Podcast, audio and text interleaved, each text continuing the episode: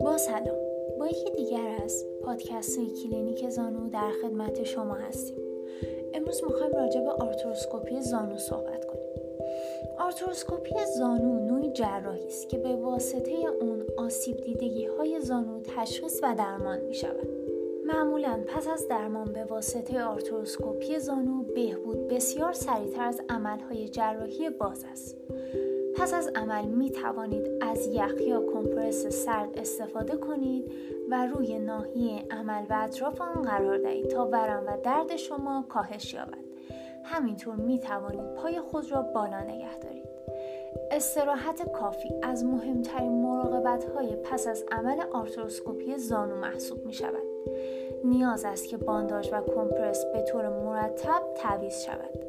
همینطور می توانید از اصاب برای حرکت استفاده کنید. سپاس از همراهی شما.